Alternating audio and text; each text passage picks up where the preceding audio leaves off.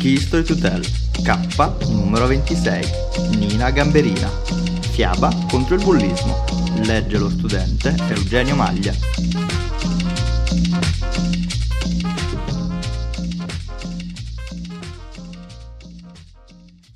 Nina Gamberina. Una fiaba contro il bullismo. Nina non sapeva come tutto era iniziato.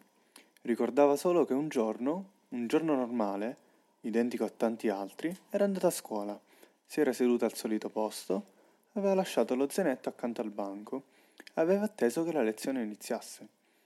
D'un tratto, mentre l'insegnante entrava e sistemava le sue cose, Rocco, un suo compagno, le si era parato davanti, quando la classe ancora era in fermento, e ridendo aveva detto, indicandola con un dito, Guardate, guardate com'è diventata rossa! E mentre lo diceva, le guance di Nina davvero si erano colorate di rosso porpora, suscitando l'ilarità del ragazzino e di tutta la classe.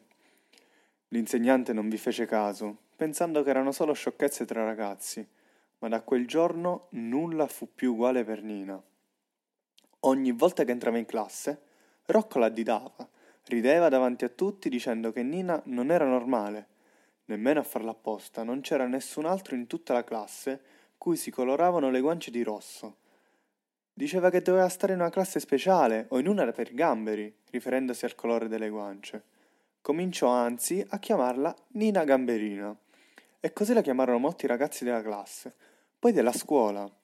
Accadeva spesso, quando veniva chiamata per un'interrogazione, quando doveva essere scelta per la partita di pallavolo, quando erano sul pullman per una gita, anche solo nei giorni di scuola normali nel corso dell'intervallo. Nina non capiva il perché di quella persecuzione. Era una ragazzina a posto, non faceva del male a nessuno, era rispettosa con gli altri, come le avevano insegnato. Suggeriva addirittura quando un compagno aveva bisogno durante un compito. Ma perché, allora, avevano iniziato a prenderla in giro in quel modo? A casa non ne parlava. Si vergognava per non essere in grado di rispondere a quello sbruffone di Rocco e a coloro che, imitandolo, la sbeffeggiavano. E le uniche volte che aveva parlato con qualche insegnante le avevano semplicemente detto che fra ragazzi è normale, che accadono cose del genere. Ma normale non era, e Nina lo sapeva bene. Non era normale avere il terrore di uscire dal letto la mattina, di prendere il pullman, di sedersi al suo banco. Non era normale contare i minuti che la separavano dal ritorno a casa. Non era normale chiudersi nel bagno della scuola e piangere le lacrime che davanti agli adulti non era in grado di mostrare. Le malefatte di Rocco non finirono qui.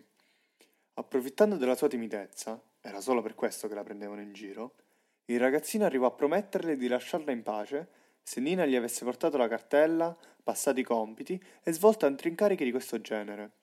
Naturalmente non manteneva mai la parola, ma Nina ogni volta si piegava al suo volere sperando che quella fosse la volta buona. Intanto, intorno, tutti vedevano cosa capitava a Nina, ma nessuno aveva intenzione di aiutarla.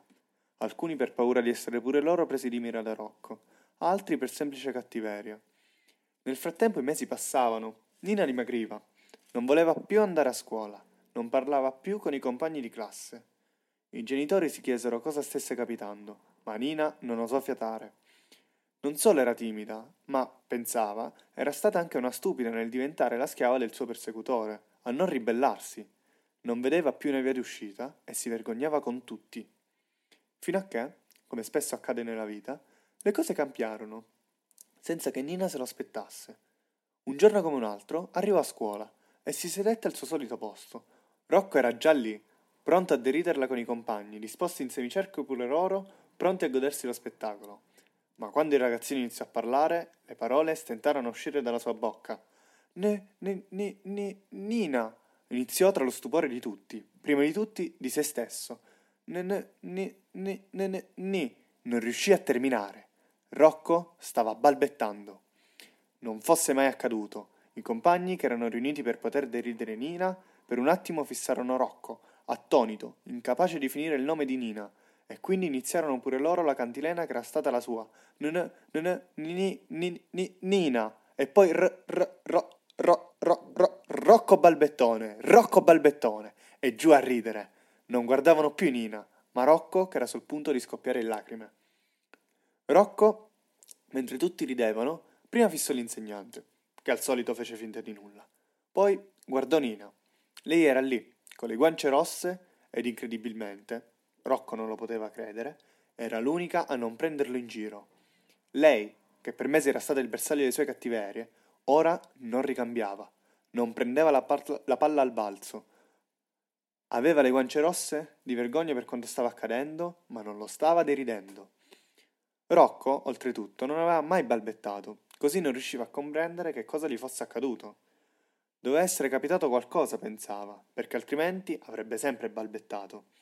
Il ragazzino non poteva saperlo, ma le sue balbuzie erano solo temporanee e dovute all'incubo della notte precedente, quando si era visto solo, su una spiaggia infinita, inseguito da migliaia di gamberi rossi, e, come sottofondo, le risate dei compagni di classe.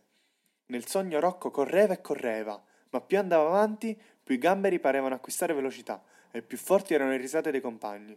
Si era svegliato urlando, tutto sudato per la paura. Poi non aveva più pensato al sogno, fino a quel momento. Mentre la lezione iniziava e tutti prendevano posto nei banchi, Rocco, per la prima volta, capì quant'era stato crudele con Nina, che aveva l'unica colpa di essere una ragazzina timida. Comprese come si doveva essere sentita in quei mesi, con le sue prese in giro, sempre spalleggiata dai compagni e con la muta complicità degli insegnanti. Capì quanto doveva essere spaventoso per lei arrivare in classe e sedersi al banco ogni giorno, con il terrore, in ogni momento, di essere nuovamente presa di mira.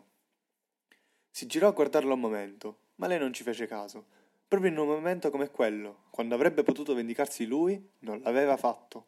Rocco attese la ricreazione. Forse allora Nina avrebbe fatto la sua mossa. Invece lei non disse nulla, nemmeno allora. Furono invece coloro che insieme a lui avevano sempre deriso la ragazzina, stavolta a prenderlo di nuovo in giro per le sue balbuzie. Per la prima volta Rocco si vergognò della sua cattiveria e di quelle dei ragazzi che ridevano di lui, come prima avevano riso di Nina.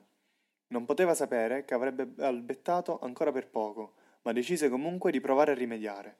Quando la ricreazione terminò, Nina gli passò davanti e lui le fece segno di avvicinarsi. Nina obbedì, come sempre faceva, per paura di ciò che avrebbe potuto fare Locco. Ma lui, stavolta, non voleva minacciarla o deriderla.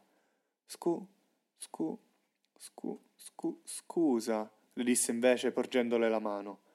Nina non rise dei suoi balbettii e seppur restia, non era ancora sicura della sincerità del compagno, gli strinse la mano. Rocco sorrise, ma Nina no. Aveva accettato le sue scuse, ma il dolore che aveva provato in quei mesi non li poteva sanare nessuno. In altre parole, potevano rispettarsi a vicenda, ma non sarebbero mai stati amici. Rocco lo capiva e ammirava Nina per come non si era prestata al gioco degli altri e non aveva ceduto alle tentazioni di umiliarlo. Alla fine Nina gli lasciò la mano e insieme rientrarono in classe. Anche giorni dopo, quando Rocco si accorse di non balbettare più, non prese più di mira Nina e non la chiamò mai più Nina Gamberina. Anche quando arrivò in classe un ragazzino nuovo, piuttosto robusto, facile bersaglio prese in giro, Rocco non lo tormentò mai. Purtroppo lo fecero altri compagni, fino a quando, anche a loro, per un motivo o per l'altro, capitò di comprendere come si sta dall'altra parte. Nina non avrebbe mai dimenticato la paura di essere presa in giro davanti a tutti, l'indifferenza degli insegnanti, le minacce di Rocco e degli altri. Sapeva che certe cose non si dimenticano, ma era contenta che Rocco avesse imparato la lezione e che per tutti ora fosse solo Nina e mai più Nina Gamberina.